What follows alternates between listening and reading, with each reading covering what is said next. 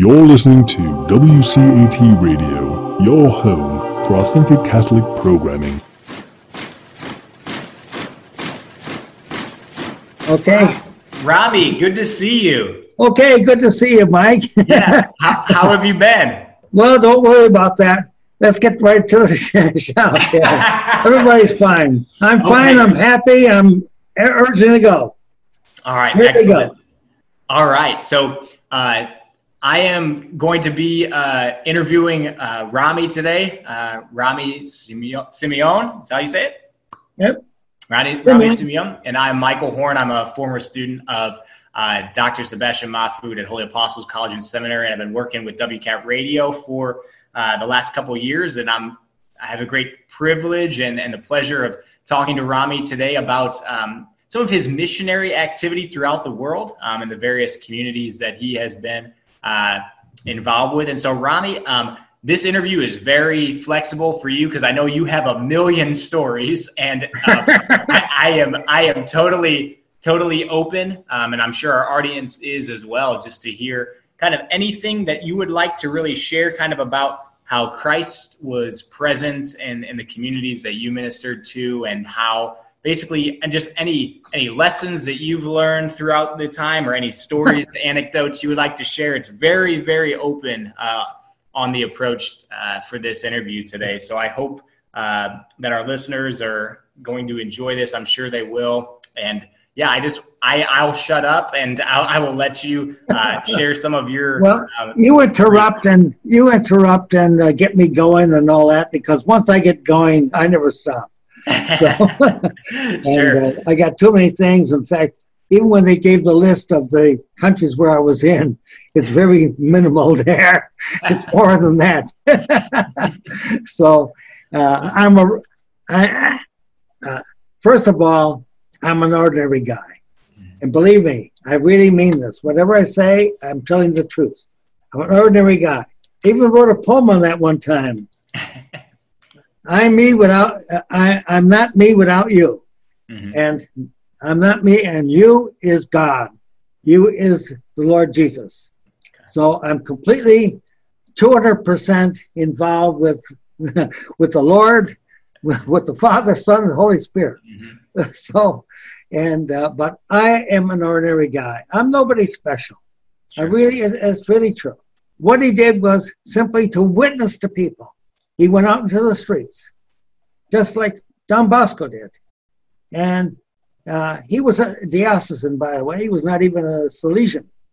And uh, he witnessed the people, and eventually, eventually, over the years, he got, he formed four parishes and 23,000 people. And that became Holy Cross Parish in Buffalo, New York. That's the parish where I was an altar boy. Okay? So he was a real straight arrow. I mean, a real dynamic, saintly person. And no matter how much people opposed him and many uh, people who tried to stop him, nothing ever stopped him. And that was my first inspiration. I was an altar boy in that parish. He had five priests working for him at the time, working with him. He refused to start a parochial school. He said the church should only be teaching religion. I went to public school, Sure. but we had 3,000 in a parochial school that was from a, a, a former empty uh pie factory that lost its business in the Depression. So he only had sisters and persons working with him who were all inspirational and all completely uh, Jesus centered. And uh, well, it was like he was also a, a Franciscan. He was a third order member. Mm-hmm. St. Francis, I became a member of St. Francis by the time I was 15 years old. So we had ter- terrific influence in that parish.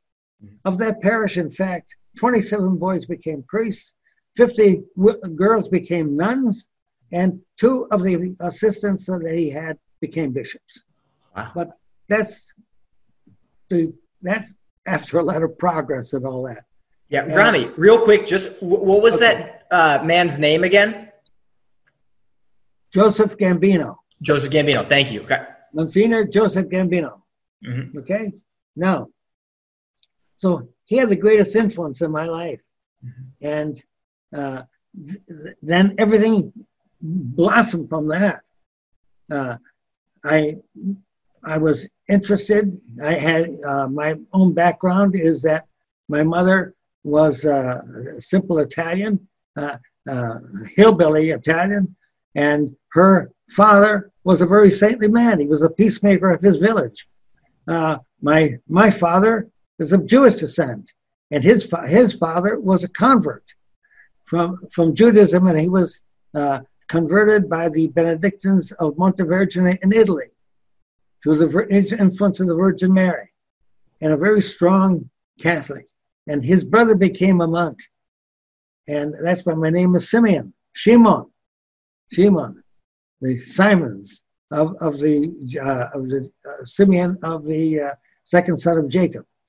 All right, now, so I had this influence all the time, and so it was inspiring, and I was always being uh, encouraged by all these people around me, and uh, so so for instance, even when I was 12 years old, there was a, a Dr. Golden came from Boston uh, with a, a trailer uh, t- teaching the people in the uh, in a park in Buffalo, and I I went there. There was nobody else there except my, me, my brother, and he gave his whole attention. He was like a real apostle, this convert from Judaism, who was uh, become a missionary, going around the country with a trailer, and uh, he he gave us all his whole attention. He says, "You you you can do whatever I'm doing. It's nothing unusual. All you have to do is know Jesus, know your religion, and proclaim Him, and tell people about Him because He's exciting. He's the only thing worth talking about in this whole world." Okay, that was just the beginning, and it continued from there. So when I went to for studies after grammar school, uh, I went to a Catholic school, and wow, what an inspiration there was. the, the, the head of that place uh, had uh, a German who had been in Innsbruck, uh, uh, Austria, studied under the Jesuits and the, and the Capuchins, and came back to Buffalo, and he founded the school. And he had uh, all different missionaries coming there teaching us and inspiring us beyond our studies. And among them, the disciple of uh, uh, Damien of uh, Molokai in, uh, in uh, Hawaii. And then uh, the Baroness Kaplan Hewitt, who was from the communist uh, government who became such a Catholic. They know her now as uh, uh, uh, Doherty because her second husband. She came to America and founded the uh, the different houses uh, for reaching out to black people in the uh, communist movement in New York City.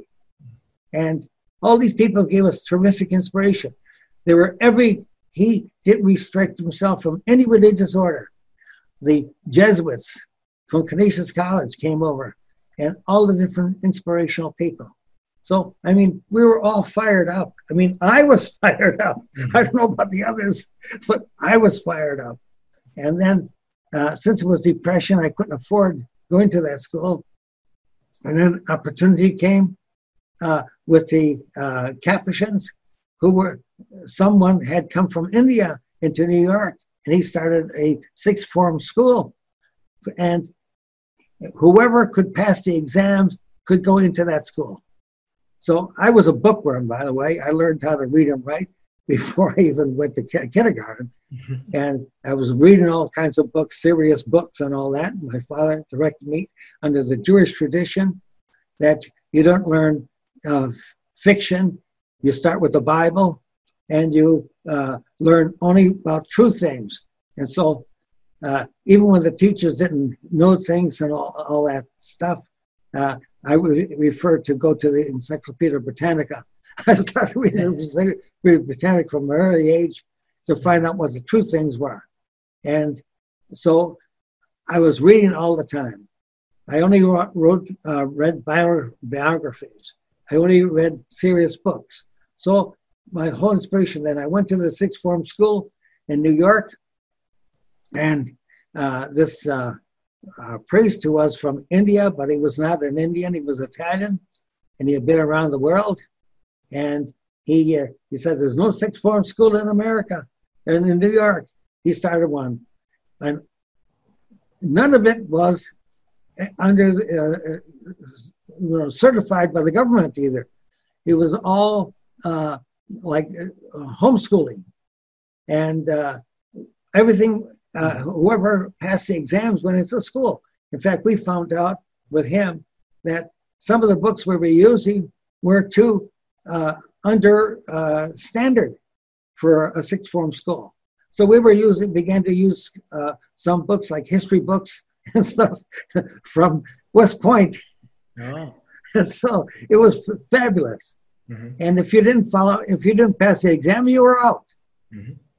So it was everything was was exactly according to the sixth form, a, a British system, and uh, I passed not only passed exams, yeah, not to brag about it, but I was the head of the class of my class, and I can never stop reading. Mm-hmm. Every every book I could get, we started going with the the uh, uh, the five uh, uh, what do you call classics the five foot classics of the great books of the world. And whatever it was, he, he, encouraged reading. We had very strong study programs, and yet everything was completely relaxed. There was there was nothing uh like uh,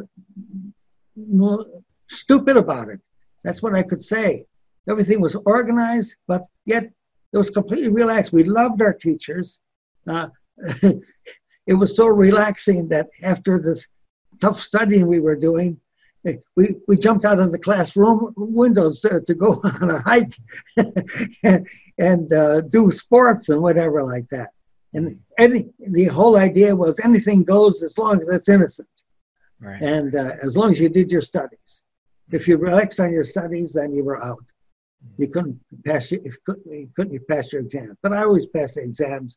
And uh, the only times I was in trouble was one time when I was doing some extra reading, like reading Ivanhoe and things like the historical novels and stuff like that. Uh, he says, "Look, if you don't keep on the real studies, you're out." And so, and that was it. I went through all of these uh, things, passed on from one school to the other.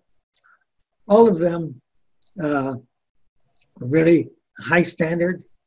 And when we were teaching, uh, they were teaching the uh, uh, Bible and they were teaching philosophy. There was always the big three Socrates, Plato, and uh, Aristotle. And it was always Thomistic theology. and and we, we, were anything that was not only uh, theology, uh, no, Catholic theology, we were studying Averroes. we were studying anybody at all that was of any sense we were uh, disturbed, you know, that uh, the uh, the Alexandrian uh, uh, great the greatest library in the world was burnt down by Julius Caesar. So we were studying history. We were studying ancient history. We were studying everything. We were analyzing everything, and doing exactly what basically Aristotle says is that first of all you have to hear you have to learn. Then you have to think. Then you have to judge. And then you have to act. There's no, none of these things can be, if you're a real human being, there's nothing else that you can uh, eliminate. If you don't, if you don't accept your own ignorance, you can't be stupid. You've got to be ignorant. That is, you don't know and you want to learn. Stupid is different. Stupid is you got some kind of agenda where you're blocking knowledge. So that's how we were studying. And that's what I was studying. Every book I can hand and my get into my midst. And in the library, they wouldn't give me a card uh, when I was a boy uh, because I was underage. I got my older sister to get a card. And, and if they didn't have the book, I found out where, where to get the books and went to libraries and just kept reading, even when I wasn't allowed to read them. So I want to learn all the time. And I still am that way. I'm 93 years old. I'm still doing it. All right.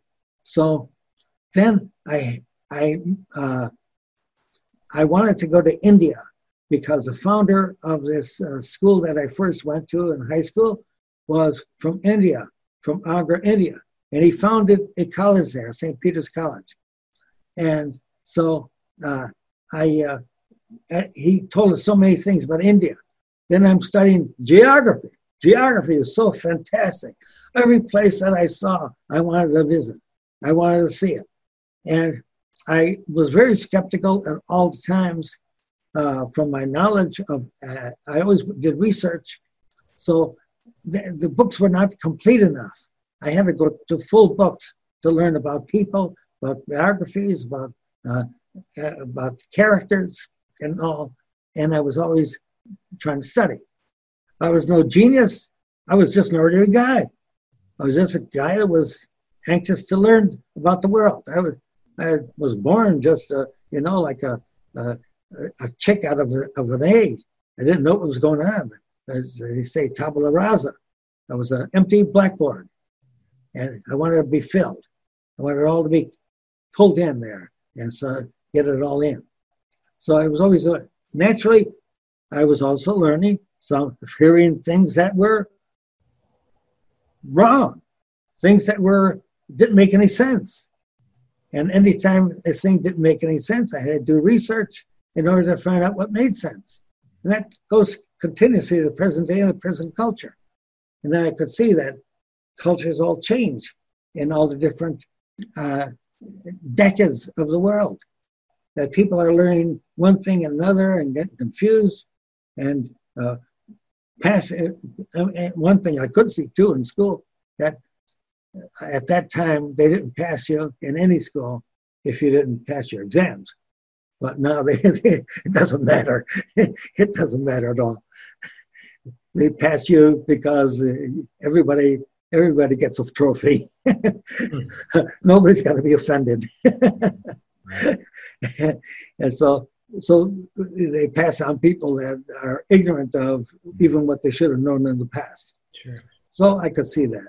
Mm-hmm. Now, I had that fraternity since it didn't have nothing depended really on money because we didn't have any.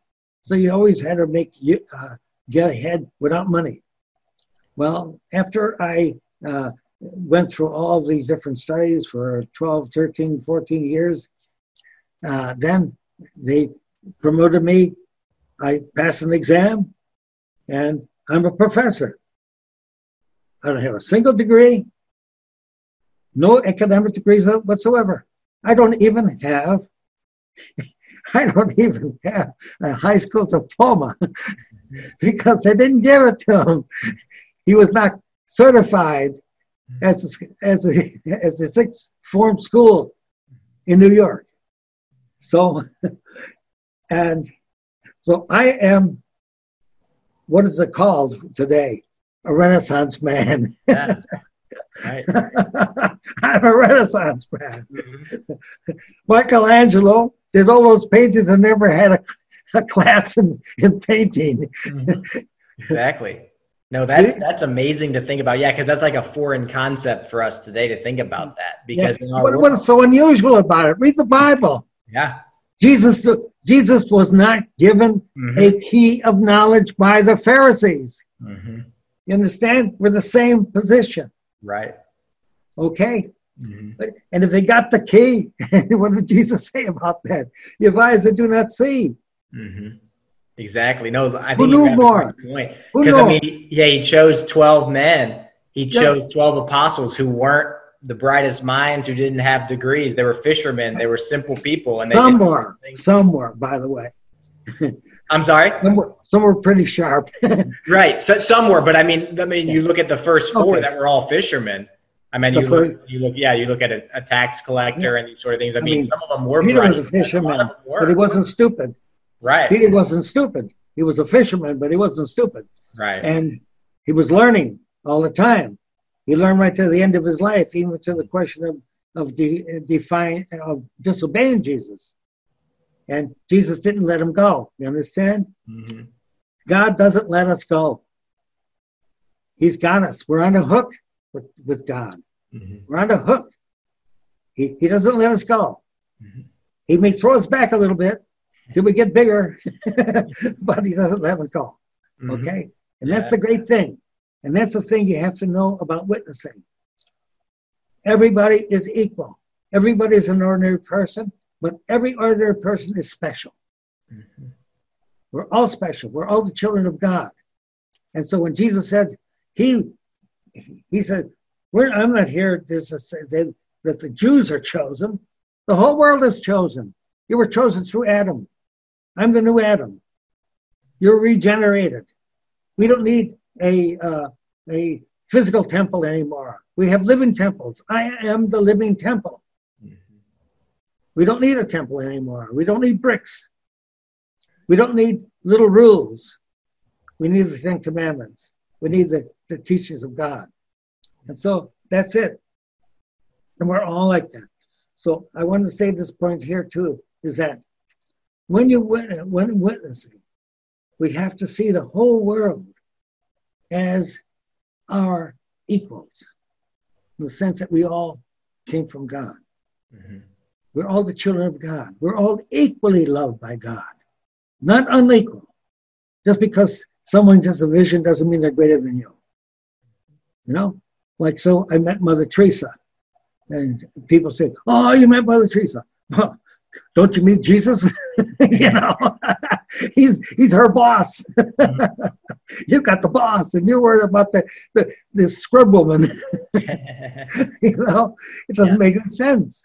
Mm-hmm. You see, and that's the way people are all over the world. Even we say, well, uh, different uh, attitudes, different denominations, different cultures. That's all nonsense. That's all nonsense. Mm-hmm. We're all the children of God. And that's what that's the success you can see when you go around the world. It's not that I'm a great guy going around the world. All I went was to see other people and to absorb what they had to offer me. I, I was not a victim I was the person who received from others. And what, what was wrong, what was crummy, I put aside. That's how Jesus does it. You put it aside. It doesn't matter. They can't win. They can't win. It's not just that we say in the Hallel Uh, uh, uh, Psalms, victory, God is great. God, God is wonderful. God succeeds. He has to succeed. He's the essential. Hmm. We're only existence. We're not essential. He's infinite. We're limited. So we have to see the reality. And, and that's the trouble. When people are wrong against God or Jesus, they're wrong. They're completely wrong. They're, they're, they're, they're talking darkness. And they're talking with the eyes of men. Jesus didn't say talk with the eyes of men. He says talk with the eyes of faith. What is the eyes of faith? Those are Jesus's eyes. That's God's eyes. The eyes of God. We believe in God, not because we understand it, not because we can figure it out, not because we analyze it or get some clever solution of how to explain it. He's real. We are unreal. We're only here because he he allows us to be here. And this isn't our world, it's his world. Everybody's trying to improve his world and making it their world. That's complete nonsense. Complete nonsense. All right. So let me come to uh, Sebastian says, I talked too long. So I let's get down to the nitty gritty. Sure. Uh, I'll say something from one of my poems here. It's an ancient poem I wrote. It says, Lord, I am nothing, nothing at all, an absolute zero without you. But I am something because you make me something. But without you, again, I'm nothing. I'm thankful for my total dependence on you because that's the truth. Mm-hmm. With a wisp of your mind, I'm gone. Mm-hmm. So that's what we have to see about everybody. Everybody's in the same place. Mm-hmm. I'm not different from anyone else.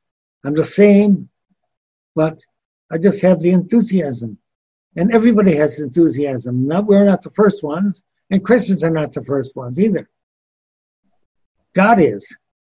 And anyone he inspires. And as uh, the se- second chapter of Romans says, we're all one with God. There's nobody who is special. Only those that obey his law. And so I say, I, I want uh, it'd be interesting to people because they they don't like to just hear me rant, and uh, to tell you a couple of stories. it's like he says, uh, "Don't promote yourself. You don't have to promote yourself because I can't. I'd be lying if I promoted myself because I'm no different." But uh, I want to tell you about people where I gained something. And I was not a hero in any of these cases, but other people were. One is the is I, would like to say one one of them where I had people died to save me in in uh, Thailand, and the other one he, uh, he thought was uh, interesting. Uh, Sebastian thought was interesting was when I was a hostage of the of Muslims and that was in Malaysia. Okay, in both cases, I was not a hero at all. I was just going with the flow. And uh, so, which one do you want first? I, I, I'm kind of intrigued by the one in Malaysia. Yeah, everybody wants that one. it's in the news. It's yeah. in the news. Okay.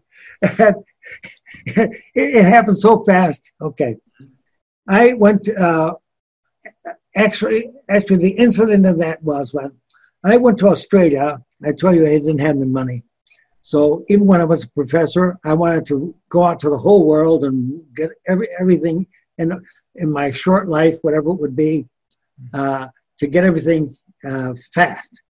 Well, after World War II, Australia had a new policy called the White White uh, uh, White uh, policy where they wanted to, they had, uh, they showed, they knew that they had a lack of population in Australia. And they were inviting white people from all over the world who were refugees to come into Australia. And that included the British that were thrown out of India. And they didn't like the British, by the way. but they were welcome, especially then the Eurasians, the half half breeds from India came into, into Australia. The Poles came from, uh, from the death camps into Australia. And that's where I met all these people. Then the, the, the missionaries from Africa came into Australia. The white, uh, the European uh, missionaries and American missionaries from, uh, from Africa. They came into Australia.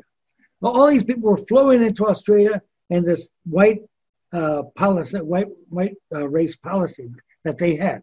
It sounds negative, but it was very open and very influential and very good, and it it, it developed what Australia is today. Okay, but and here I come in because they were looking for American professors. They didn't like the British, the Brits. Mm-hmm. they liked Americans. And it had nothing to do, by the way, I found out by research, had nothing to do with World War II. It had to do with something long before, from the time of the uh, uh, gold mine times in California, when the gold miners, uh, after they the gold petered out in California, they found out there was some gold in Australia, and they went there and tried to create a democracy there. In fact, they had a connection with the prisoners of uh, Australia, so much so that Australians that escaped would come back to San Francisco, and that place is called Brisbane, California. okay, but so I met all of these people and missionaries and, and all the Dutch from Indonesia. They're all coming into Australia. And here I'm, this Yank coming in there. And guess what? Here is this uh, bird brain, me, person focused on books, mm-hmm. academic, who who was dealing with books more than I was dealing with people.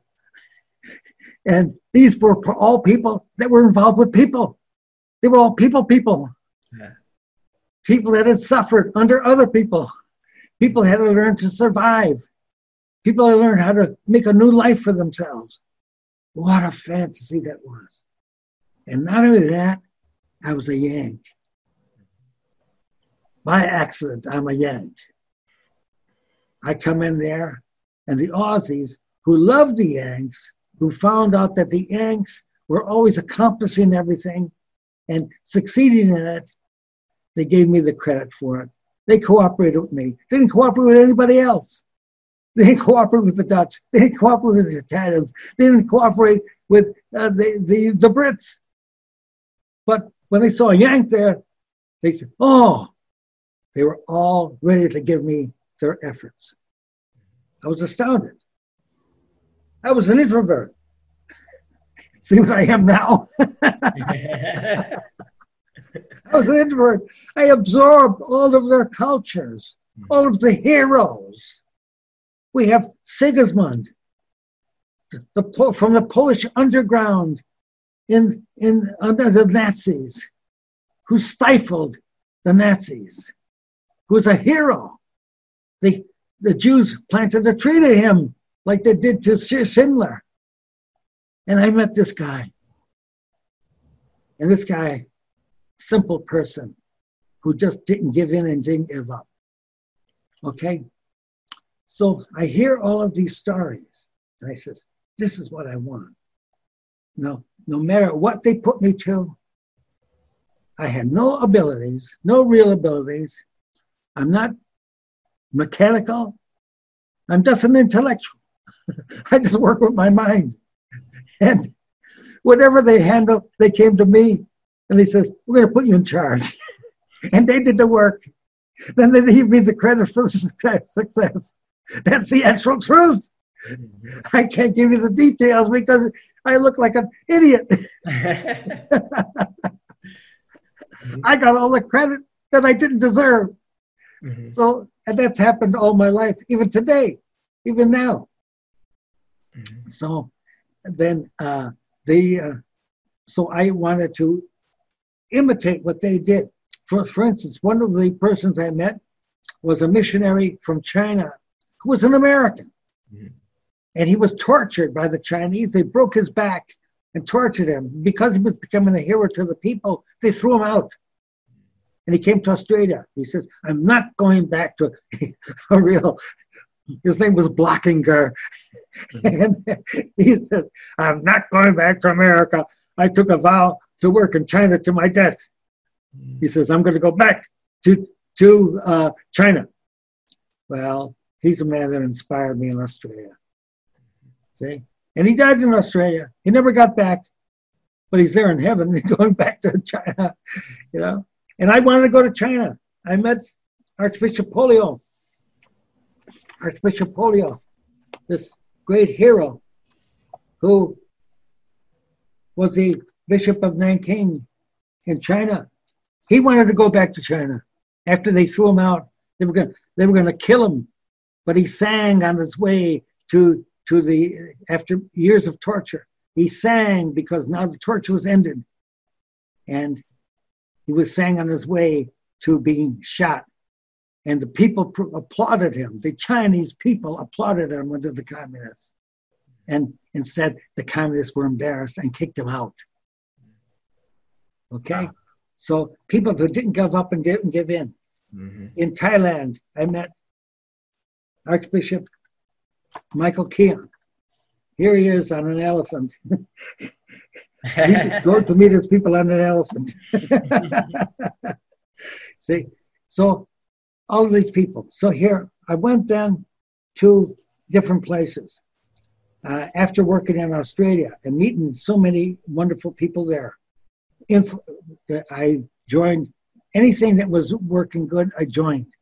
I was with the uh, what do you call it, the, the uh, Legion of Mary, and I met the, the one who founded it. Was Irish, and going from door to door to get people to come back to church and all that, and to witness to them, just like we were a bunch of uh, uh, uh Mormons. and uh, so I says, well, I'll go to some. I was working there and all this kind of thing. So after a number of years, I decided the whole world was ahead of me. And I went to Malaysia. Well, first I went to Singapore. That was left out on the list, by the way, with, with, with the Chinese in Singapore. But that's another story. Mm-hmm. And but eventually, there's so many Chinese had gone were working in Malaysia. So from there, I was influenced to go to Malaysia. Went to Malaysia, and I learned how to easily contact people from these missionaries. Every missionary and everyone that came out of those countries had a black book. The black book was a list of their contacts. they shared it with anybody. They shared it with me. As I went on an airplane to from Australia to Singapore, I saw there was a missionary in one of the seats of the thing, and I went and sat next to him. And he says, "Well, how's it going? you know, praise the Lord."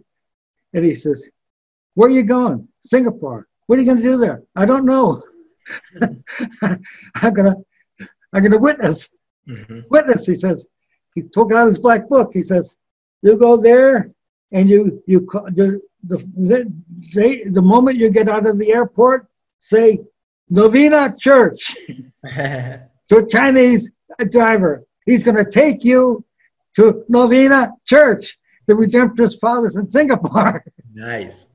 you see, so it was it was a breeze. Mm-hmm. The Lord was leading me everywhere. He was giving me directions. He was giving me a map. Mm-hmm. From Singapore, and everything that happened there. I almost got killed, by the way. There, someone thought I was an agent for the Japanese.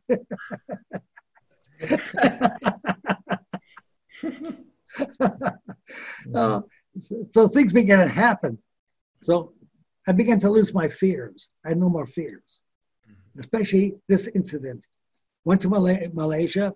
The Chinese there, they says, "Oh, the people there's there's uh, missions down in southern Malaysia with the rubber workers and a lot of them are Chinese. They're also are from India, and there's a mission there. I know. I go to Penang. That's on the list. Penang, and the bishop there is Bishop Chan, and I says, "Hi, Charlie." he laughed. it was, it was, you, you were brothers from the instant you met a person. Mm-hmm. And yeah, I go to Penang. Penang, he says, there's St. Michael's Mission there. Went to St. Michael's Mission, where the ones who were running it were Franciscans from Kerala. Kerala, southern India. And that's where St. Thomas the Apostle converted them.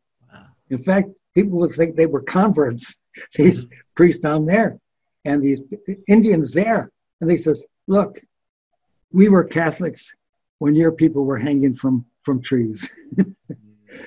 we're monkeys on the trees because you believe in evolution. he says, we don't believe in evolution. Mm-hmm. We came from God. Mm-hmm. And I went down there. I went to this mission, St. Michael's Mission, and good name for a Jew, Michael they had the, the leader of the angels down there. And so I went there and they this is the whole point.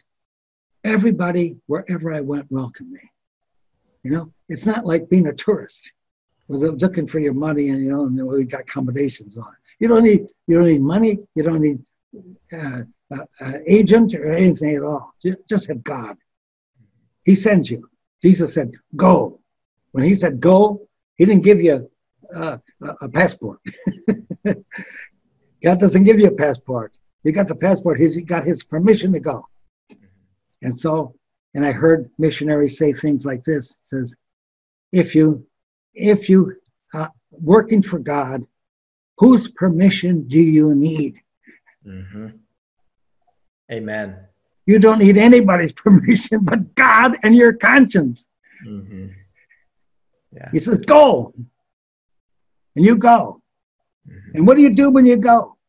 You make contact. What are you making contact with? A human being to another human being. What's so difficult? What's so difficult? And when you make, here's the important thing though, you got to watch out for your own culture. You're not there to tell them who you are. You're going to learn who they are. They're already there. They're at home. You're not at home. That's the whole secret of good witnessing. You are there to connect to them, but you have to make a connection first. And the connection is they don't know who you are and they're curious. Ah, that's their weakness. They want to know who you are because you're a stranger. Right. See? But they're not strangers to themselves. Mhm. They're a stranger to you. So you have to work out. So do exactly what Jesus did. What did Jesus do every time he went to work a miracle? He didn't tell him who the, he says, I am coming to you now to Jerusalem because I am the Son of God. You kneel down and obey. No. He came there as the Son of Man, an ordinary guy. He was God's prophet. He was the Son of God, but he didn't expose it. He was he was unidentified in his humanity. Mhm. Unidentified. He came as the Son of Man. So he comes there. He comes there and he sees a man crippled 38 years trying to get a healing.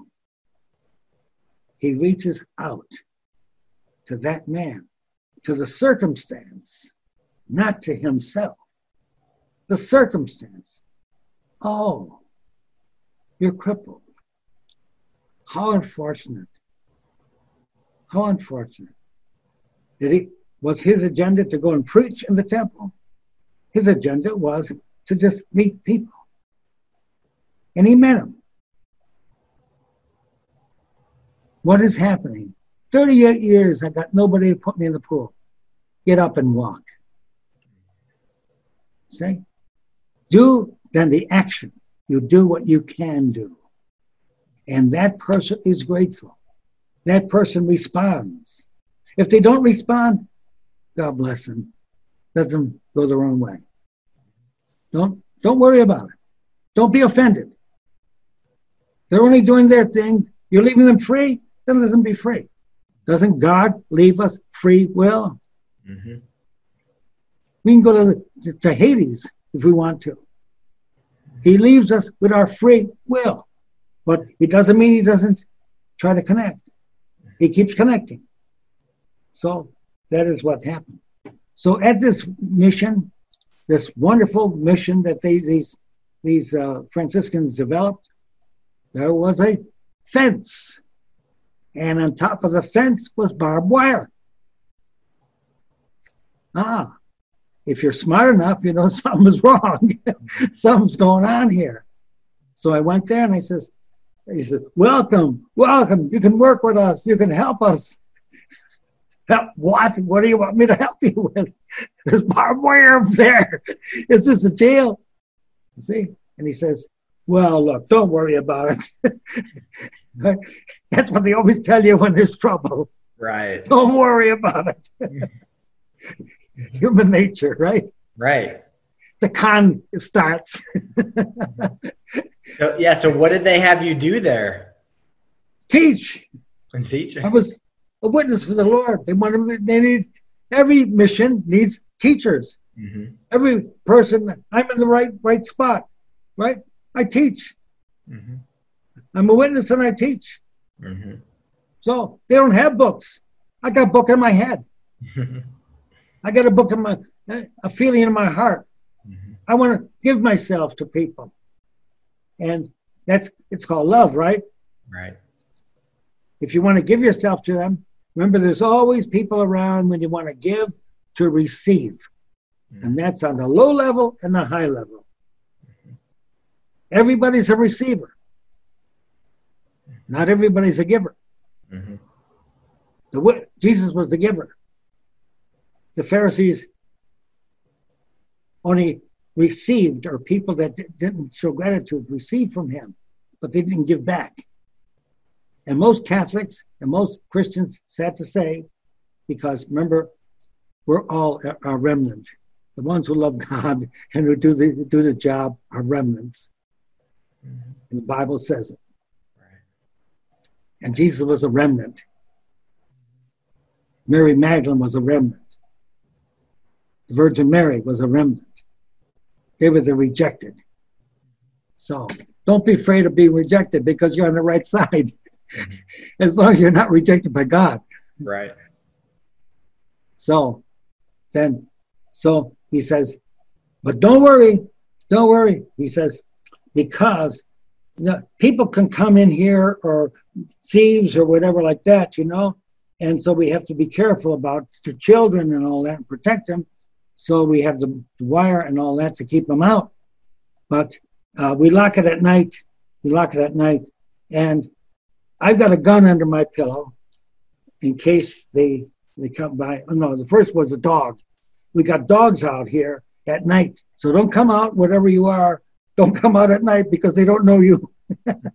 so, but they they they believe they they listen to us. So, but the dogs are locked up, and the, they come out at night. They roam around, so no, there's no, nothing going on. So we'll be warned. Besides that, I have a gun under my pillow, and if the dogs bark, I, I get my gun and come out. And he says, but I said, where do I stay? Well, this is a, a schoolroom, by the way, nothing like America, but huts. And he says, but lock the door at night. and and I, I give you a switchblade in case they get through.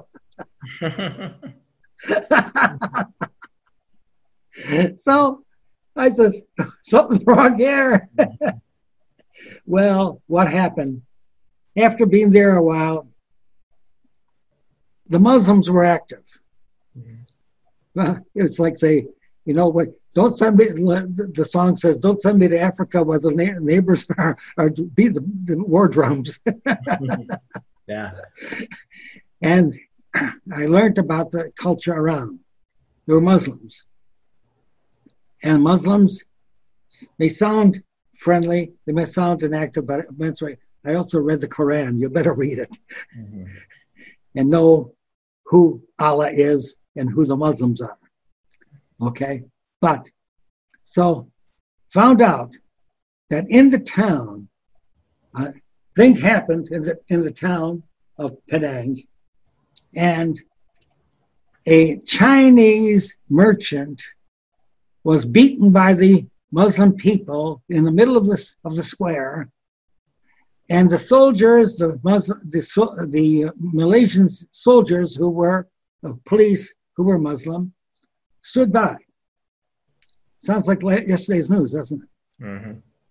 They beat this man almost to death and popped his eyes out. Okay? Then, another incident occurred while I was there. American tourists who went on motorcycles, motorcycle or scooter, whatever, and took photographs of Muslim women working in the fields. Ah, they don't know the cultures. They stole them, their souls, right? Mhm. Take my picture, you, t- you take my soul. Mhm. You're going to do something with that picture. They had no permission to do it, right? But just going around, taking the scenery. They're going to show their friends when they go back home. They were knocked off that motorcycle and almost killed. Okay? So, there's why I began to understand why there was, there was a fence and, and the razor, the razor uh, stuff there on, the- on the fence. So, one peaceful day when the gates were open, when the dogs were locked up, when the gun was under his pillow, 15 Muslims came into the yard. They heard there was a Yank there. And their eyes were sparkling because they have their own weaknesses greed. They come with those swords. You know, a kris, a kris is a, a curved sword, a, a sword that's like a, a, a wiggly line. Okay? And there, you know, right? As soon as there no words are spoken, they just surround you. Myself and the head of that place. And you know, with their steely eyes, they're looking at you and they go, You go. You don't move. You do something in your pants, but you don't move. And when they say that, you follow that circle of men, or your head is going to go off. Mm-hmm. And people say funny things, strange things when you come back. They say, "How long were you a hostage?" that's that's the culture here. How long were you a hostage? Two years, three years, four years. Here, Pollio was two years. The other guy was four years that I met. It doesn't matter. 10 seconds is all you need. You know you are helpless. That's the feeling you get. And I say, I didn't even know what prayer I said. I don't know if I said a Hail Mary or God help me. I don't know what I said. Right. All I knew was I'm helpless. I'm in the hands of God. Okay? They don't drag you away. You go willingly, believe me. They don't have to shackle you. You go to where their camp is. And you can see the, the game already they're playing. They're going to hold us for hostage. They're going to hold us for ransom. That's a weakness on their part. That's where I learned you're strong. That's where the martyrs were strong. I was no martyr, but that's where the martyrs are strong. The judge was weak when he judged those men to death, when he put Lawrence on the fire, because they didn't know what else to do. They couldn't control their minds, so they're going to burn their bodies. And what does Jesus say? Don't worry about what the man does to your body Know what God who controls your life and your soul. See? And so, in the same sense that where as soon as I realized they were weak, I became strong. And I knew this.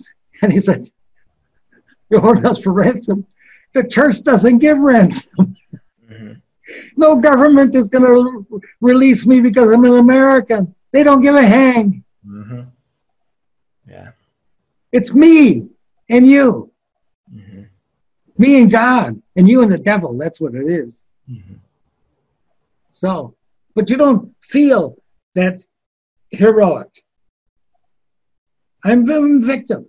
I'm a victim. But they're going to feed me because they don't want me to die. Right. They never, they never shackled me. There's no place to go. There's no place to go. I can't escape. We just wait. They're waiting for the ransom. I'm waiting for them to kill me.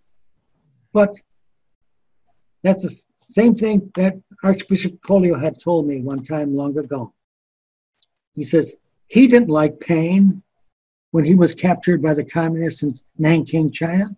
The previous bishop was put on a cross and hot lead poured down his throat. This is what this young guy saw. And the Pope told him, You can't leave China. Those are your people. And so he says, he says, but uh, he says, of all the pain he had, and this is his own testimony, of all the pain he had in two years being in the prison, in the prisons and tortured by the communists, he's found this. No pain was greater than the people were suffering dying from cancer. And when the pain got greater, you went unconscious. And you and several times he went to coma. You don't even know what's happening. He says, he was not brave. So finally, after two years of torture, one thing after another, they they destroyed his name. They said he was a he was a scoundrel. They said he was uh, preying on the uh, Chinese people, that they were taking money from them and things like that. None of it true. It doesn't matter.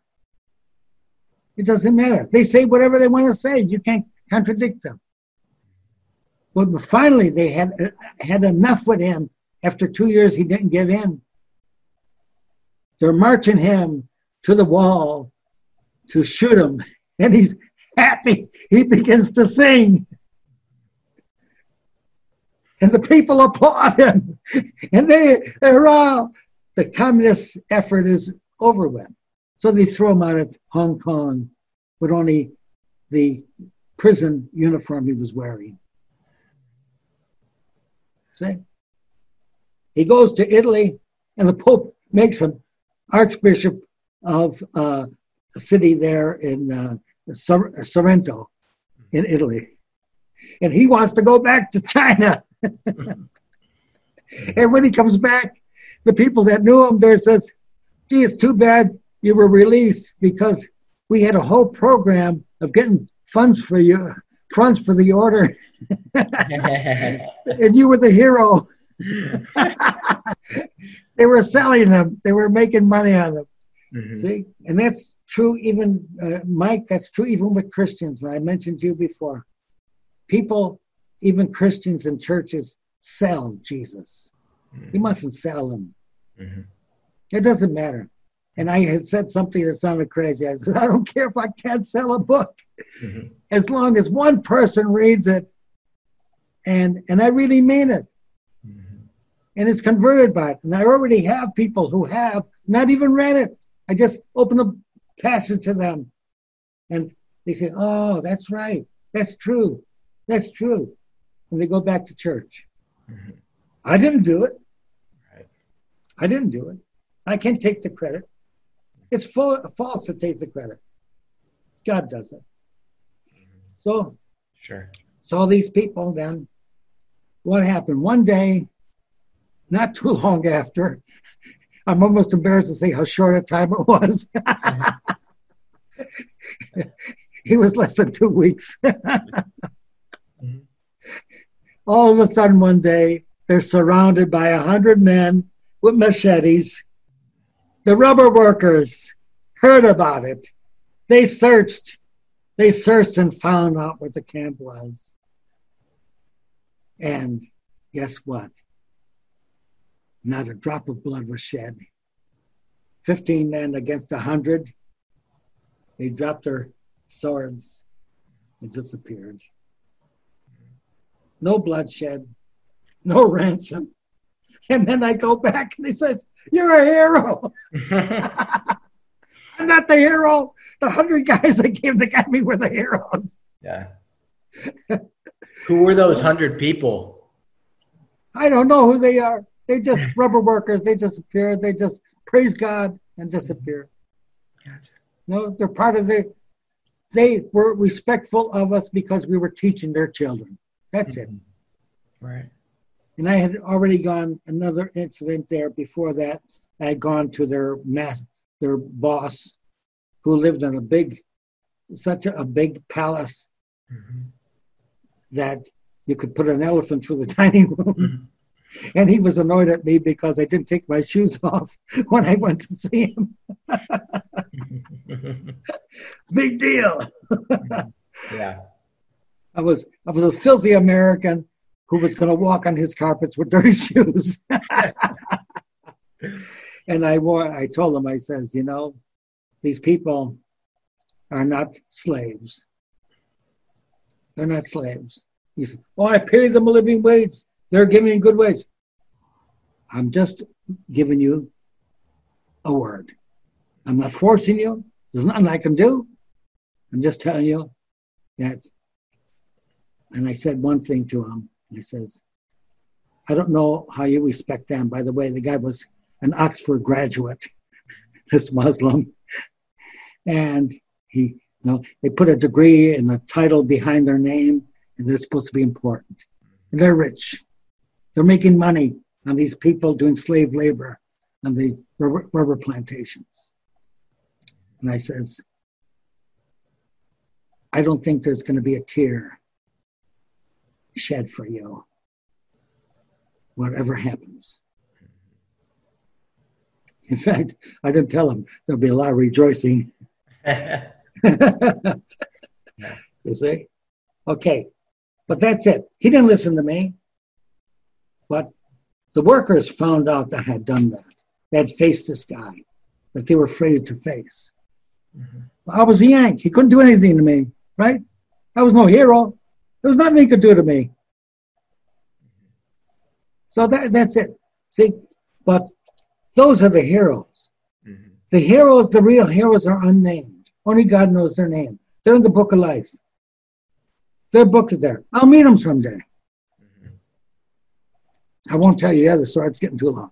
But, okay, yeah, no problem. We're coming up on an hour here, like you just mentioned. I oh, think it would be a good uh, a good concluding segment if you if you would like to, just to kind of I, I, guess I'm a very practical person. So when I think about pe- the people that will watch this, just yeah, right.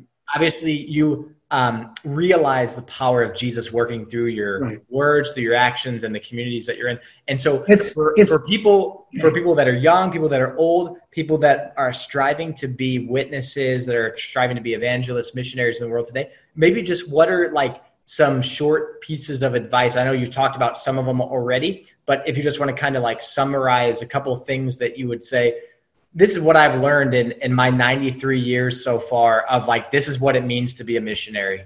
And I'm still, I'm still learning. Sure. Is that strictly speaking, in, in being a missionary, to reach out, I, I, I almost hate the word missionary because it sounds like too uh, not pedantic, but uh, too entitled. Mm-hmm. We're yeah. just people reaching out to people. Mm-hmm. You know, I, I, I prefer the word simply witnessing, mm-hmm. but that sounds almost like you're you're a door warrior or something. yeah. But but you're just a reach out human being. Mm-hmm. That's all you really are. I'll give you an example. Here in Oshkosh, there are on uh, Saturdays, there's a, par- a Catholic parish and a one in fact that I go to, and uh, there's a Protestant one right across from them. They both say they're witnessing. They want to witness, be there, but the Catholic one makes donuts and cupcakes, and they try to give out cupcakes. And while they give out a cupcake, they say, "Oh, we got rosaries here if you want one." you know, and uh, here we have a holy picture and all that, and uh, and you could sign in if you what church you go to and stuff like that. Okay, that's completely that's not witnessing. Mm-hmm. The Protestant ones across the way, they got some kind of a way to ask a question, and people come and answer the question, and then they can talk to them. That isn't the right way either. You don't need any of this stuff. You just need yourself. When Jesus said go, he didn't tell them how to supply things or how to, what kind of program you had to have. He just said, do it my way. Mm-hmm. What you saw me do, you do it. What did he do? He listened. He observed what, what people were doing. You observe. And no matter what, I go in the park every day on my bicycle, I'm doing my exercise, and I know I'm going to meet somebody. I know it. If there's anybody there, I'm going to meet them.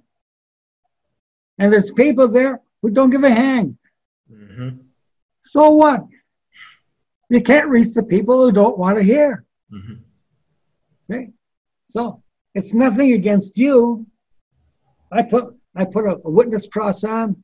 I put, they know I'm a, a Christian. I've got my witness cross, a rosary around my neck or something, or some uh, picture or whatever. And I got my Bible down in my basket. Mm-hmm. Okay. So, and I see a guy, example, example, just yesterday. There's going to be a race, a, a motorboat race, a small motorboat race. So these people are coming in on Lake Winnebago. I see a guy standing there with a camera on the side, big 600 millimeter lens. So I look at him and I said, Ah, God bless you. He says, Yeah. And he says, I see you got a camera there. See, you focus on what they're doing. No, no agenda. Mm-hmm.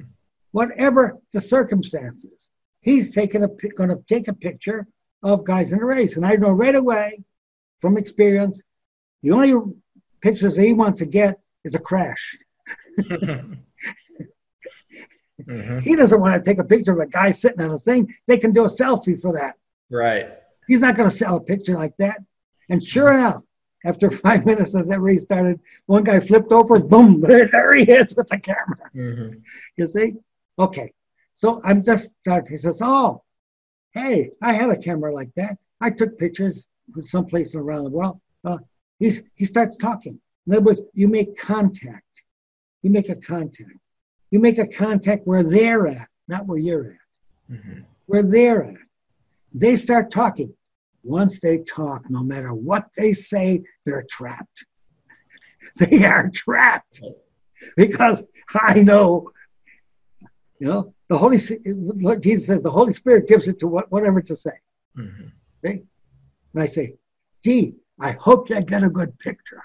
Mm-hmm. No, he's not going to spit in your eye. Right. you got him. Right.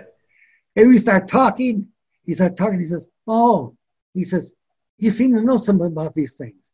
So he responds to me. Now he's identifying me. Mm-hmm. He says, You're not your son. I says, I tip my hat. I says, Look at his face. It's ugly, isn't it? well, not too ugly. they always too ugly. Well, you can't see my brain. I got a beautiful brain. I says, like yours.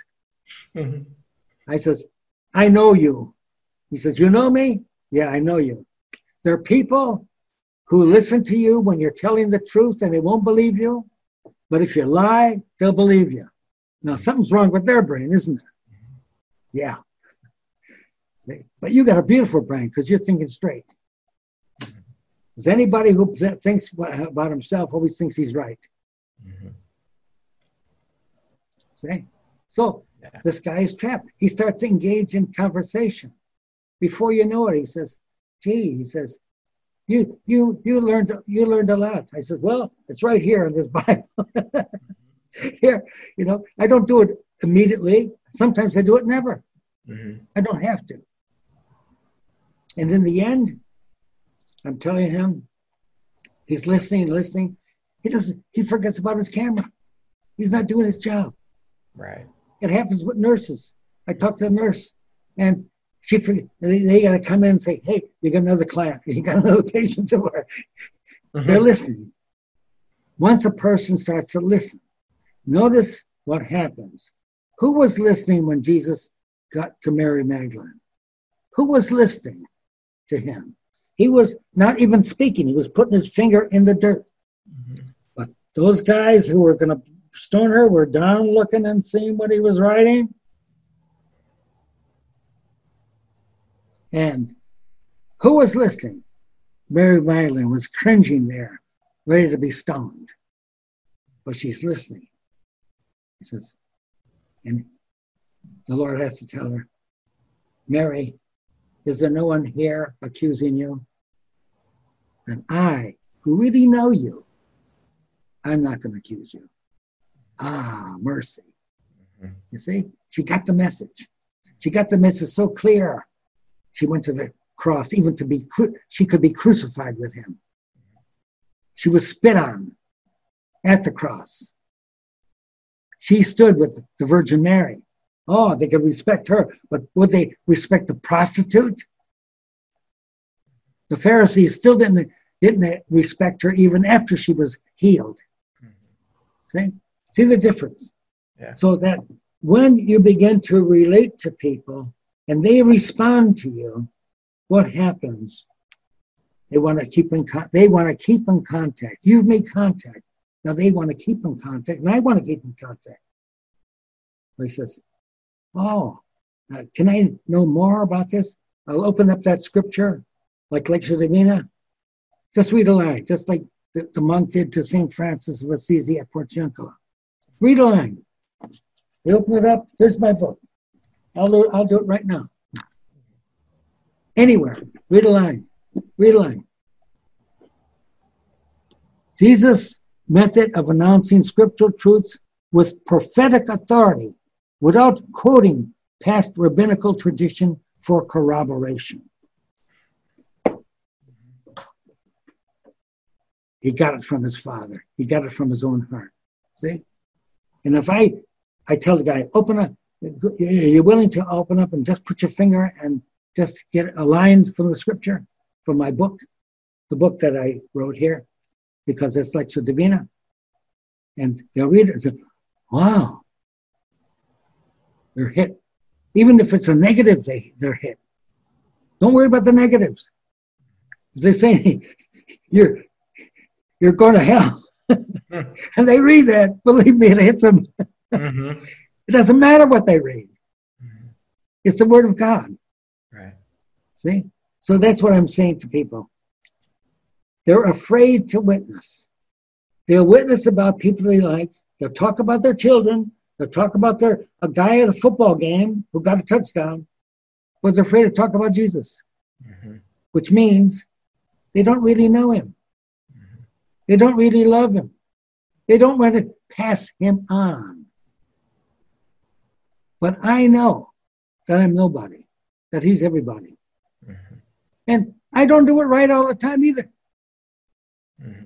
But when I do, I say, Lord, forgive me. I muffed it. All right. Yeah, I muffed it. Mm-hmm. See? And so, and so I have the last part of this poem here. I'm thankful for my total dependence on you, Lord.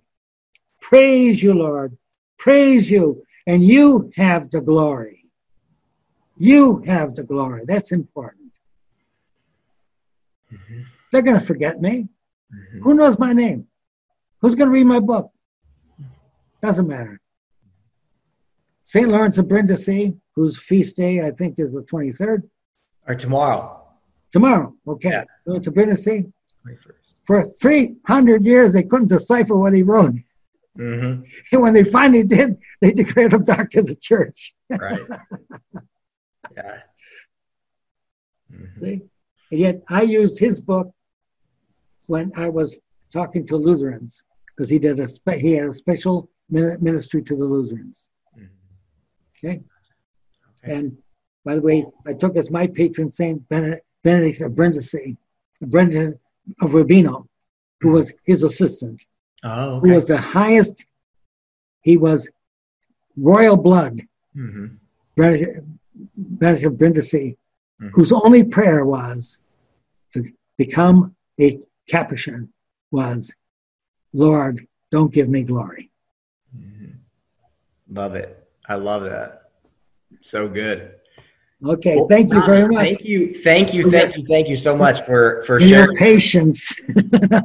oh, absolutely. thank you for your patience. For sure, I am so glad we got to do this. Um, for uh, an actual live stream for like a TV segment um, and, instead of just a radio interview because it's good to actually see uh, see you and and to talk to you this way. I, I know it's right. obviously would be better in person, but uh, at least I'm I'm glad I got to see you this way. So uh, thank you so much for uh, sharing your stories and and all the insights that you have. And yeah, this will uh, be recorded here um, and yeah posted. So uh, thank you so much and. Um, I I will pray for you and please pray for me.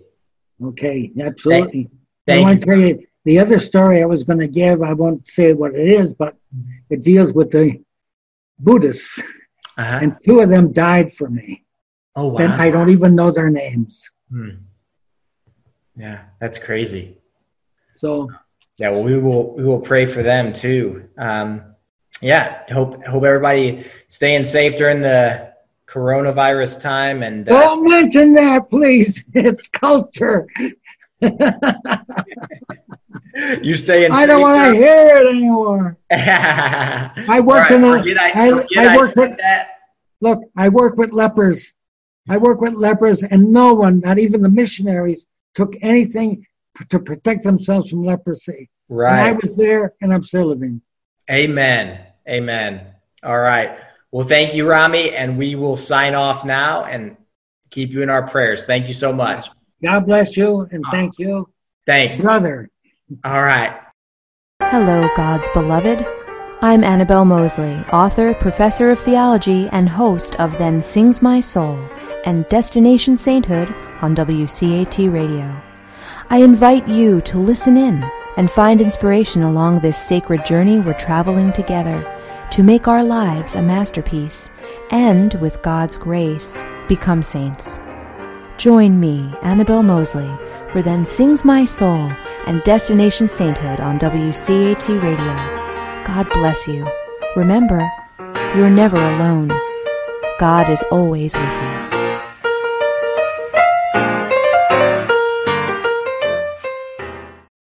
To a production of WCAT Radio. Please join us in our mission of evangelization. And don't forget, love lifts up when knowledge takes flight.